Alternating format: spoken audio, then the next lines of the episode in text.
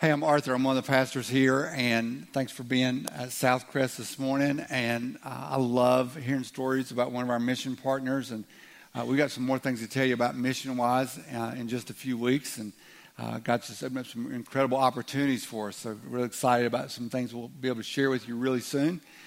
And uh, anybody go to a wedding yesterday? Anybody? Yeah, yeah, me too. It's hot, real hot. I, I, don't know when this happened. I, I, can't put my finger on it, but you know, I don't know, three, four, five, I don't know, maybe eight years ago, people thought it was real cool to get married in a barn. It's not. you know, it's cool because you got, you know, you want to stay, you can stay there a long time because, you know, used to you get married at some little church and they have a little, you know, fellowship hall and you, you get some, you know, some gherkins and some, uh, buttermints and some Ritz crackers. You're like, hey, that's pretty good. and uh, now you sit outside and sweat. I mean, you know, at least there was air conditioning at the, you know, the little church fellowship hall or whatever, right? So anyway, um, you know, some really good friends of mine uh, got married yesterday. So Noah and Cheyenne, it was beautiful, but please don't ever ask me to sit outside in the heat for seven hours again. Uh, I love you. You know I do. Uh, but I, I, extracted a promise from my other children yesterday that they would get married in air conditioning. If we get married outside, it's going to be in January, right? So, anyway, if you're watching online today, I want to welcome you and say thanks for uh, watching and participating today. And if there is anything we can do for you and you want to let us know about something personally, just uh, email us hello at southcrest.tv and we'll do all we can to help you. And I want, also want to welcome our LaGrange campus today and thank you for participating with us as well. Uh, we've had a great day today, and I'm just anticipating God's going to continue to do great things here. Uh, you know, I guess like a lot of people in the room, uh, I grew up in a home with a drug problem. Um, my parents drug me to church every Sunday, whether I wanted to go or not. There you go. Bad preacher joke, but there you go. Uh, but, but that's what we did. And I, I, didn't want to go. And I was like, you know, hey, do we have to? And, you know, and it was okay when I was a little kid, when I was six, seven, eight years old, it was okay. But as I got older, I like, I don't really like this church thing so much. And because I, I would see things that, that people would say one thing and do something different. Or I would get promised something and the promises would never follow through on. Or just that something just wasn't connecting. And I'm like, well, why are we going here? And you know, I got to be a little older where I could process some things. I could start to think abstractly and not just process concrete thoughts. And I began to think, this, there's, there's a disconnect here. This is not working. And so as I got older, I like, I, I'm not sure about this church thing. And by the time I was 13, 14 years old, I was done. Uh, but I, you know, kept going because I had a drug problem. Uh, they kept dragging me to church. And so uh, I got saved when I was a senior in high school. And I thought, this is great. Jesus changed my life. And I started reading the Bible, and I was going, but the things I'm seeing in the Bible, I don't see those things at church. And so I got real disenchanted with church. I mean, I, I was, you know, I went to college, I went to seminary, but I was like, man, there's something not right here. There, there, there's a serious disconnect between what we read in the Bible and between uh, and, and, and church. And so I, you know, God had called me into student ministry, and so because I was in student ministry, He opened some doors for me to do some things where I could do ministry that was different, uh, where we could reach people in ways that were outside the confines of uh, a very traditional-minded kind of church. And it wasn't that the traditional church was a bad thing; it was just that the there were so many churches that were not being the body of Christ. There was something else going on and it just it just really you know it, it kind of bothered me. And i you know i got to the point uh, i was working as, a, as a student pastor at a church and i had this conversation with someone. As a matter of fact it was on the uh, in gwinnett county when we used to live here years ago in the parking lot of suntrust bank and i had this conversation with the guy and one thing led to another and he ended up committing his life to christ uh, in the parking lot that afternoon And so I was just kind of helping them get started. And I said, so, you know, here's a couple things you need to do. And talked about praying, talked about reading the Bible. I said, you're going to need to get to a church where they're going to teach the Bible and you can really be connected uh, with other believers. And I realized that the church that I worked at was not going to be a good place for me to invite him because of where he had been and the things he'd been involved in. And I thought, you know what? I, am going to need to help him go somewhere else. So I took a Sunday off from the place where I was working to take him to church somewhere else, uh, just to say, hey, here's a good place for you to go and a place for you to be. Uh, and I, I, got to the point, I, I, mean, God was calling me away from the church, but I was like, I, I need to be around people who are lost. And, you know, I'm a professional Christian. And so I have to work really hard to find people who are not Christian because the people I work with supposedly are Christians. That's, I mean, that's on the job application, right?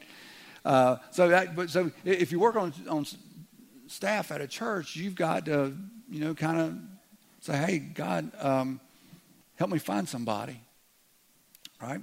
And so I, I started traveling and speaking in different places so that I could have an opportunity to be with people who are far from God. So I spoke at school, at school campuses and at different events uh, so that I could have an opportunity to interact with people. It just became a sort of a driving passion for me. And, and then I, I began to realize that you know, there's a different way to do things, and we don't have to be wed to something we've done for forever. We can do things differently. And so, uh, you know, God began to kind of change me and show me that no, that, that I really should have this deep love for the church and I should support the church and not just sit there and go, oh, they fixed everything. And so God really began to work in me in that.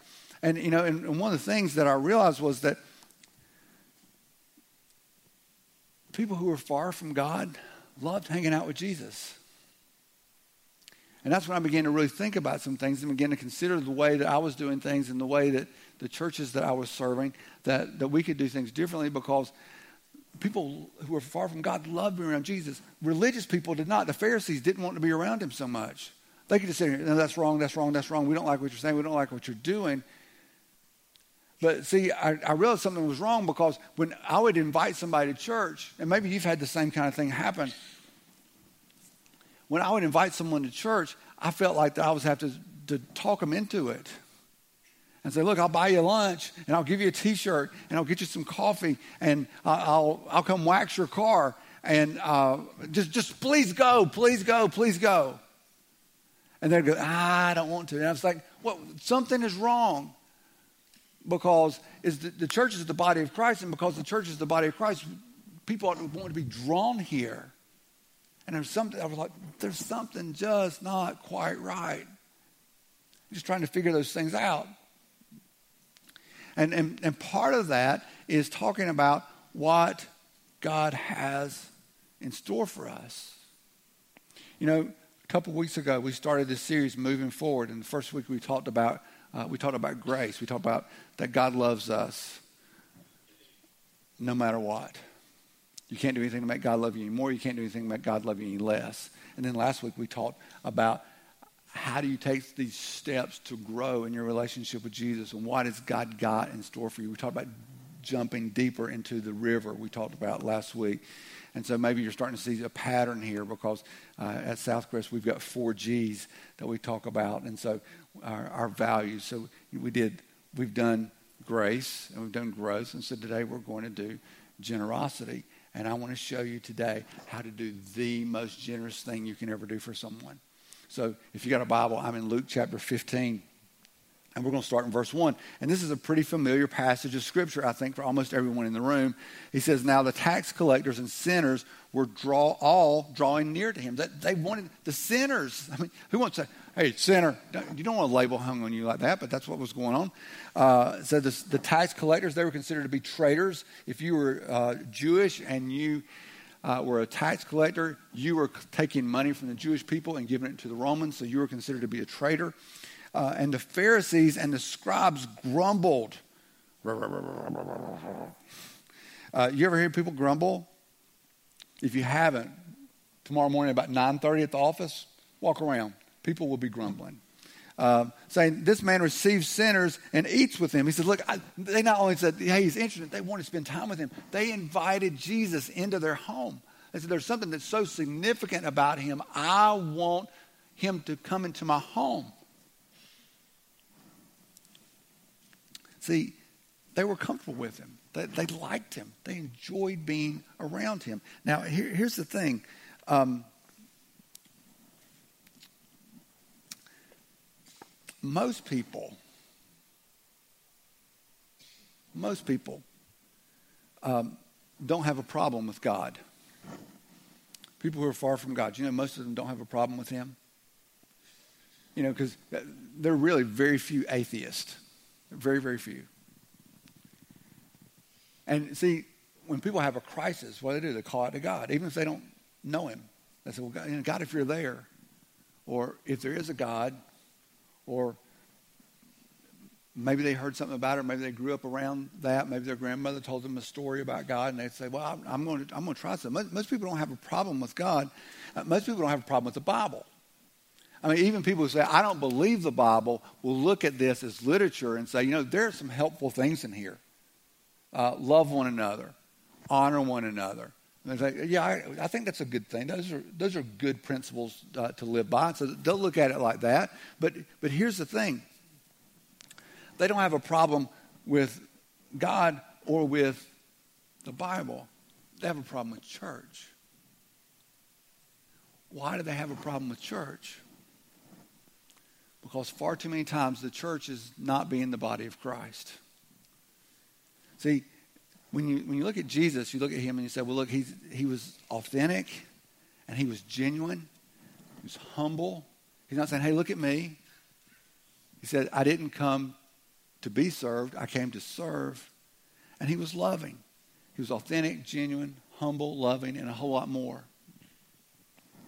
But, but here's the thing far too many times the church has stopped being the body of Christ. What's, what's the significance of that? Here's the significance of that. Until Jesus comes back, we are the closest thing that the world will see to Jesus until he comes back. We are the representation of Jesus until he comes back. And when we are the body of Christ, when we are all all of us serving and giving and helping and loving and doing the things that God has called us to do, He's equipped us to do. We're fulfilling our role in the kingdom. When we are all doing that, we are irresistible to people who are far from God. When we become the body of Christ, people will be drawn here because they're like, oh, it's like seeing Jesus. And until he comes back, we'll be the closest representation, representation of Jesus that the world will see.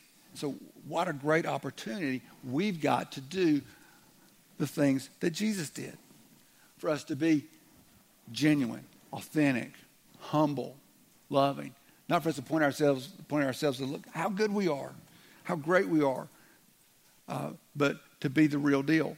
So let's keep going, keeping all that in mind. It says, So he told them this parable. I'm in verse 4. It says, What man of you, is talking to the men, having a hundred sheep, if he has lost one of them, does not leave the 99 in the open country and go after one that is lost until he finds it? And the men go, I think, I think, I think it's a good idea.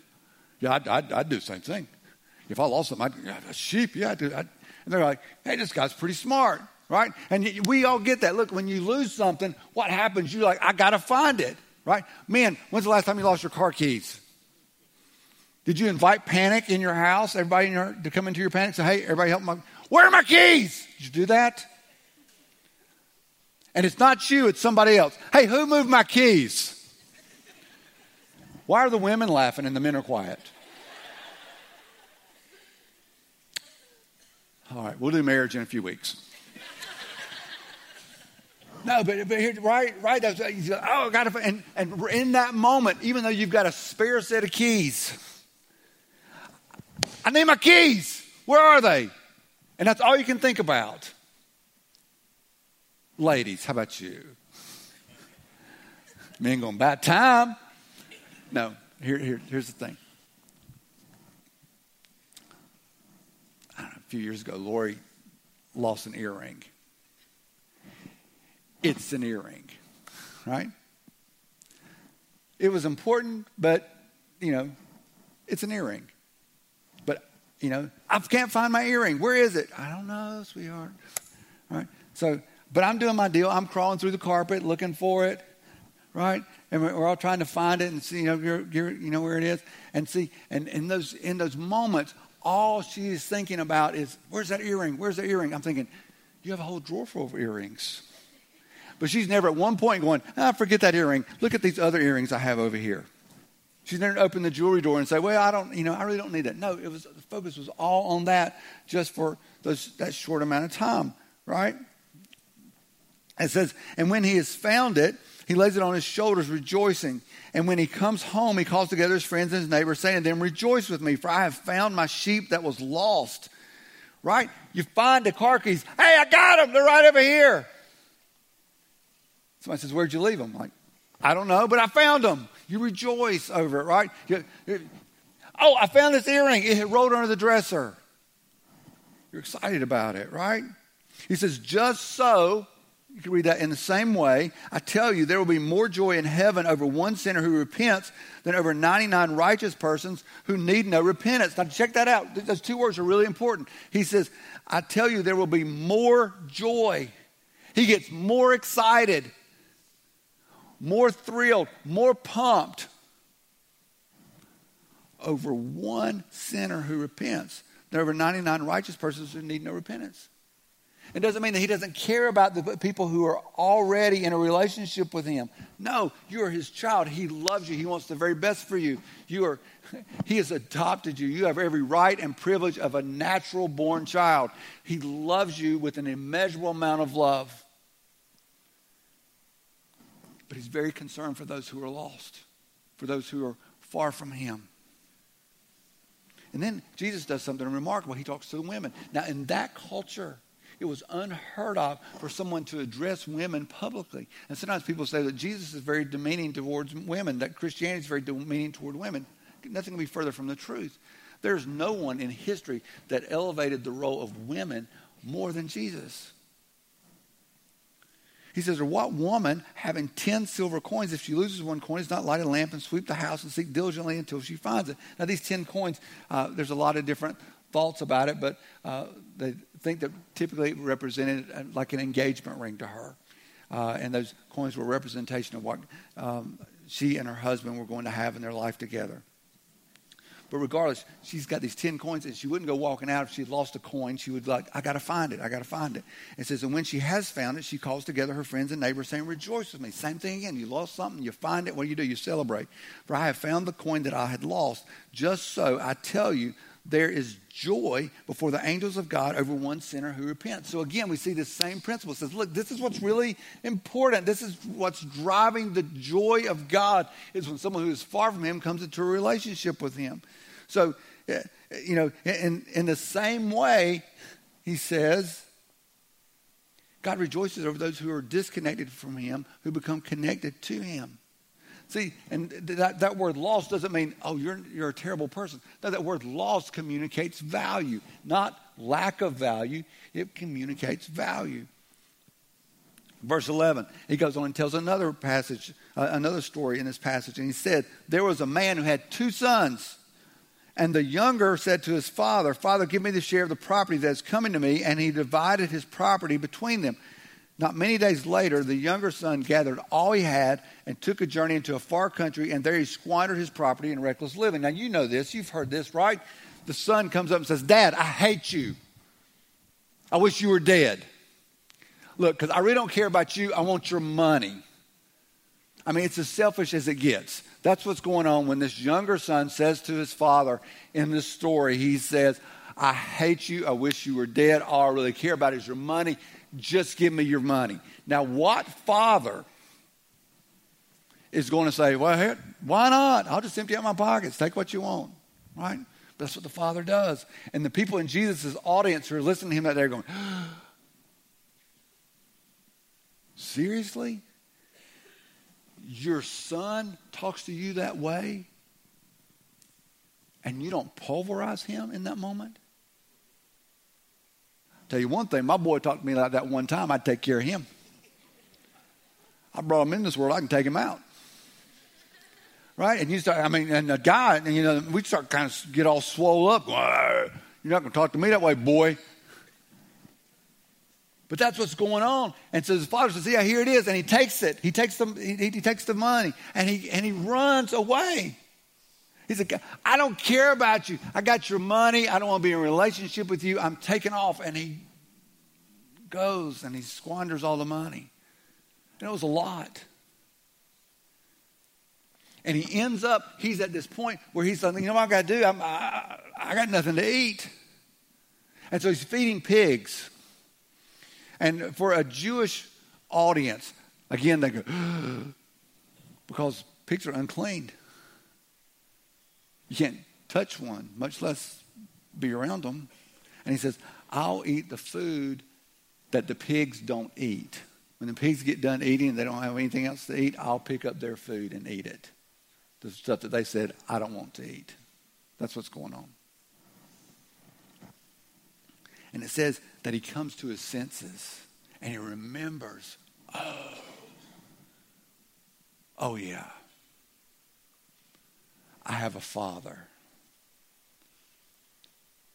And I've come to the end of myself. I chased down my plan. My plan isn't working out. Things are not going the way I hoped they were. I, I thought I was going to have this great life, but I did my plan. It's not working at all. I got to do something different. Right? And so he works on this speech. He says, I will rise and go to my father, and I will say to him, Father, ah, I say, no, I can't say that. No, I can't. Well, maybe I can say that. He, he's working it out, and so he finally gets this point. And he says, Father, I've sinned against heaven and before you. I'm no longer worthy to be called your son. Treat me as one of your hired servants. So this is a speech he's got worked out. And he arose and came to his father, but while he was still a long way off, his father saw him and felt compassion and ran and embraced him and kissed him. See, here's the, here's the deal. The men, again, are going, What? Are you kidding me? That son rebels against his father, shows him complete disrespect, complete dishonor, and the father is looking for when he's going to come back. He, he's, he's looking out for him. He, he sees him a long way off. And this father who has been humiliated by his son, this father would hike up his robe so he can run and go meet his son out in the middle of this field. You know, there's those men going, Not me. Not me. I tell you what, my son acts like that. When he comes over here and when he says, I'm sorry 418 times, I'll think about it. I'm not going over there. He owes me. And, and, and then what happens? It says, it says that he kissed him and he embraced him. Like, are you kidding me? Who does that? Who in the world does that? I would never do that. Those men are sitting there thinking. And let me just call a quick time out here for just a minute. I, I don't know why you ended up here today. You know, maybe you wanted to be here, maybe you planned to be here, maybe you have a drug problem. Somebody drug you here today. Maybe you thought, you know what? Today would be a really nice day to go see the inside of a warehouse. hey, babe, let's drive around and just find a warehouse that's open and we'll just walk in there and see what's going on. I have no idea. I have no idea how you got here today or why you got here. But maybe you're here today and you have disrespected your Heavenly Father. Maybe you've dishonored Him. Maybe you didn't realize you were doing it at the time, but maybe you've been doing your own plan and you're figuring out, I'm going to do it this way because I think my way is better than his way. And maybe this week, maybe yesterday, you realize that your plan is not working. That the things that, you are formulating, thinking through, it's not going to work. Thought you could fix your marriage, restore the relationship with your kid.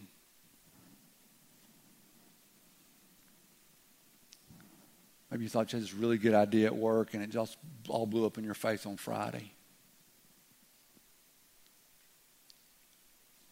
But it doesn't matter what you have done or how far away you have run, that your Heavenly Father is looking for you to return. And you know what?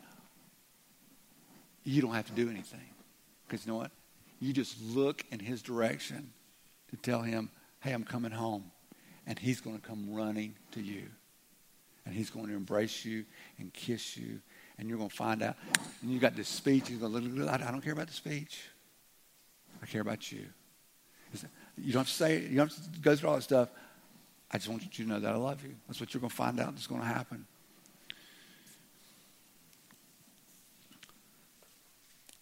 So, verse 21. And the son said to him, Father, I've sinned against heaven and before you. I'm no longer worthy to be called your son. But it's almost as though the father goes, shh, shh. I don't need to hear that.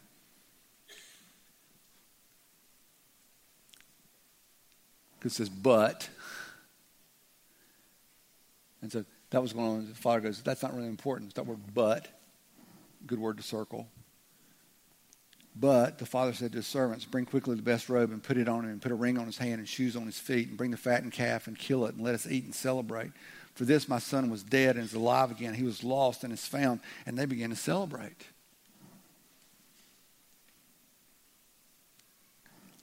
If you've been far from God, if you've run away, when he, you just look his direction. And there's going to be a celebration in heaven today because you have decided to come home. Now, his older son was in the field, and as he came and drew near the house, he heard music and dancing, and he called one of the servants and asked what these things meant. And the servant said to him, Your brother has come, and your father has killed the fattened calf because he has received him back safe and sound. And the older brother rejoiced and celebrated and said, This is what I have been dreaming would happen. Sorry, I'm reading out a different version. Was, that was out of the ASV, the Arthur Standard Version. What did it say? He was angry. He was angry.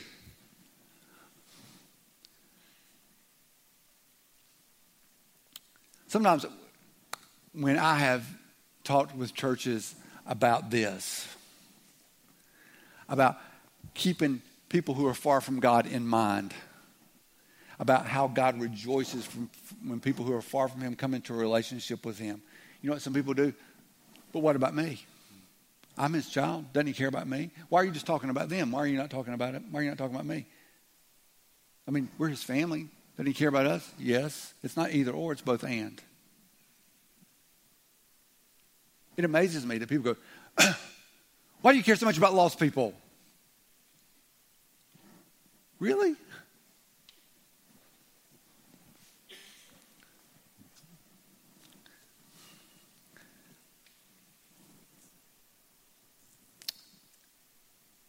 I, I, don't, I don't have a verse for this. This is just Arthur's opinion. Okay, so I, will try and tell y'all when I'm telling you something that's my opinion that's not from scriptures. This is Arthur's opinion. If we want to see the hand of blessing on Southcrest, and we want to see God do more here than we could ever ask, think, or imagine, if we want to see Him glorified here, not for our sake, not to point at us, but so that we can humbly serve Him and give Him glory, when we start getting really concerned about lost people and we focus on being the body of Christ, we'll see more here than we ever thought we would see. That's just Arthur's opinion. He said, but he was angry and refused to go in. His father came out and entreated him. Again, the men in the group go, What is up with this guy? His other son is acting like a pain in the rear end, and he's going to go out and say, "No, no, no, no, it's okay." And he's trying to he's trying to love on his other son. What's up? What kind of man is this? But he answered his father. He says, "Look, these many years. In other words, I have always been here. These many years. Look." I have never walked away from you. I've always been here, he says. I have served you. I've never disobeyed your command, yet you never gave me a young goat that I might celebrate with my friends. But when the son of yours came who has devoured your property with prostitutes, you killed the fattened calf for him. What is up with that? He says,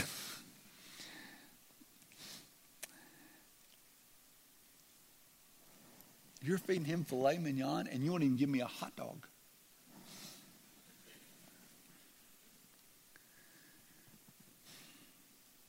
And he said to him, Son, you are always with me and all that is mine is yours. It was fitting to celebrate and be glad, for this your brother was dead and is alive. He was lost and is found. It's important. It's important. It was lost. Communicates great value. How many people in here who are married have no idea where your marriage license is? It's important, but it's not that important, is it? You don't know where it is. Well, I, we could find it.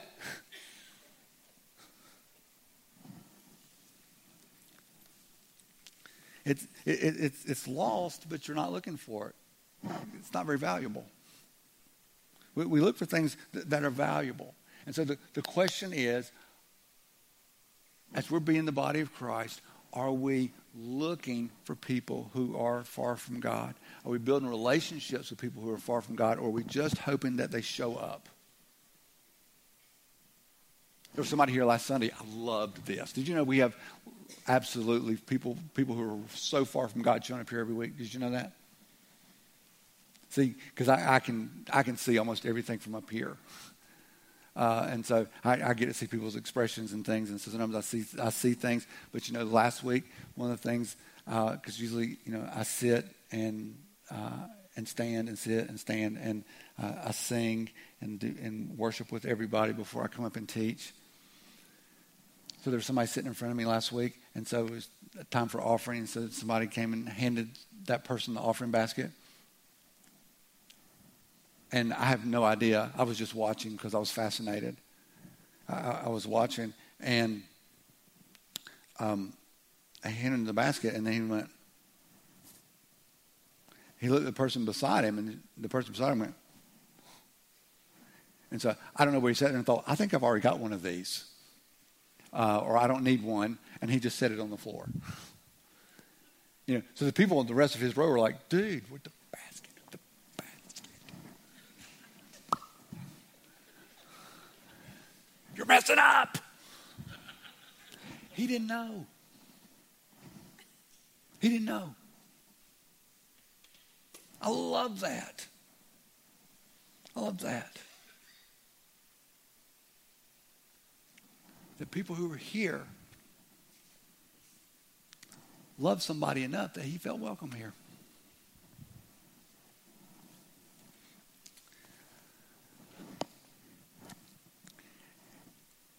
Lost people are important. Um, my middle child, his name is Jonathan. And Jonathan's blonde hair, blue eyes, and all personality all the time. And um, when he was uh, when he was little, all five of us, Lori, Josh Jonathan, Hannah, and me, we were at the Cleveland County Fair. And uh, you know, when your when your kids are little, you think it's all cool to put on uh, all wear overalls and go to the county fair. And this county fair is like the, bigger than most state fairs. And then you get to be a little older, and everybody wears overalls, and they go, "You need medication." Um, but anyway, they were little, and so we all had overalls and all that kind of stuff. So we're walking around at the uh, at this county fair, and and you know, and so we've been there all day, and we you know seen the cows and the chickens and the pigs and the tractors, and uh, you know, we'd eaten cotton candy. We went to demolition derby. If you've never been to demolition derby, you should go one time before you die. So anyway, so we're, we're watching that, um, and we get through with that. We're walking around. It's gotten to be dark, and we just all been kind of hanging around all day. And then somebody turns around and goes, "Where's Jonathan?" And I'm like, "He's right back over there." And so then I turned and looked. He wasn't right back over there. And there's a lot of people, and you know, at that point, he's about this tall, and so you know, lots of adults. I can't see him because he's that tall. And so I'm okay. He'll show up in a minute, and then the, then the panic hits. Right? Where is he? Where is he? And, and, and, all I could think about for a few minutes was, I got to go find Jonathan. I got, I got to find Jonathan. I didn't, and, you know, and, and so I'm starting, I'm running around. I'm going, Jonathan, Jonathan. It's loud out there. I don't know whether you hear me or not. It's dark. I'm thinking, you know, he's so friendly. Somebody, he's going to make a friend and go get in a car for somebody and leave. I'll never see him again. And so I'm, I'm panicking a little bit, right? And I'm going, go, go, go, go, go, go. And here's the thing is that whole time I never sat there and thought, you know what? I've already got a boy and a girl. I've got a match set. I mean, almost everybody to get married said, well, if we could have a little boy and a little girl, we'd be good. And I'm like, well, I had two boys and a girl, so now this is good. I'll pay for college. This is going to be good. I don't have to buy, a car. I, this is going, I, somebody else can have. No, I never thought that for a second. All I could think about was he's lost. I knew the other ones were safe and found, and I and it didn't. I didn't love them less. I just wanted to go get the one who was lost. My, I, I knew where Josh and, and Hannah were. It didn't mean I loved him any less. I just wanted to go get him. Look, you, you, you don't have to know the Bible to invite someone, to lead somebody to a relationship with Jesus. You just got to live the life. That's what you need to do. You need to know Jesus, right? Because when somebody comes up, you've lost 40 pounds, and somebody comes up to you, What did you do? And you start telling them, well, This is what I did. And they go, I think I might try that too. Happens all the time. John 13, 35 says, By this all people will know that you are my disciples if you have love for one another. So this is an if then statement, right? It says, If you have love for one another, then people will know that you are my disciples. That is what makes Southcrest unique. That's what makes Southcrest something incredible. Because you probably don't know this, but you know, I was here a few times before I started serving as your pastor here. Before I started serving as one of the pastors here. And, and look, see, nobody knew we were here except the people on the vision team. But see, you were interviewing me, and I was interviewing you because this is not about a job for me. This is about I'm bringing my family here. Were you going to love my wife? Were you going to love my children? And I saw this incredible love that you have for one another and that we have for one another. And I began to go, oh, yeah, this is something incredible, something remarkable here. It's what makes Southcrest unique. And as we become the body of Christ and we're authentic and genuine and humble and loving, what will happen is that people will, be drawn to here. But we'll also have to go invite them and say, Will you come here? You know, because maybe you can already lead someone to Jesus on your own. That's great. And if it makes you nervous, bring them here. I'll do it. I'm really good at it. I'm, I'm really good at telling people, hey, this is how a relationship with Jesus.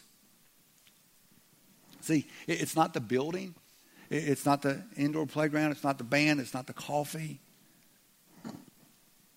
It's Jesus in us. And the very most generous thing that you can ever do is lead someone to a relationship with Jesus. So, if I gave him a million dollars? No. What if you gave him a million dollars here? That would be great. But the most generous thing that you could ever do is to lead someone into a relationship with Jesus. So let me ask you two things real quickly. Would you begin to pray earnestly, God, will you show me three people that I can build relationships with? And it may take years, but three people that I could play a role in helping to lead them to a relationship with you. Would you get honest before God and, and pray about that? And then, would you invite one person next week? Because next week we're talking about the gospel. And I'm just going to share the gospel next week. Would you invite someone next week you know that's far from God? Someone needs to be encouraged. Would you do that? And here's, I'm not going to be offensive much. But I, will tell jokes. We won't talk about anything that's controversial, all right? And we'll, we'll talk about, uh, we'll have something good for everybody, especially for people far from God. There's a card that's in your seat today. This is not a raffle ticket. There's not a drawing later on. But you can take this card and invite someone uh, to come with you, meet you here next Sunday. Uh, you know, write a note on the front part of it. You know, just say, hey, come to church. You know, build a relationship with them. Because here's what happens it's good for you when you do this. Right? You're going to be taking that step to do something maybe you haven't done in a while. It's going to be good for that person because they get the opportunity to begin a relationship with Jesus. These people you're praying for, they get an opportunity to begin that relationship with Jesus. That's good for you. And you know what? And I believe that God blesses you when you're faithful to Him in that way. See, Do you remember? Do you remember what it was like before you came to Jesus? Do you remember it was difficult and hard and lonely and scary? And maybe you couldn't go to sleep at night sometimes, or you'd wake up and you'd worry about something, and you didn't really have any peace about things. You thought you did, but you didn't. Do you remember those? See, for most of us, it's been a while since we've thought about what did it feel like to be far from God because we've walked with Him for a long time. And the longer that you walk with Him, the easier it is to forget where we came from. But we need Him, don't we? We can't do anything without Him. We need Him. We need Him to get through life. We couldn't do it without Him. We need Him. Every moment, every day, we need Him.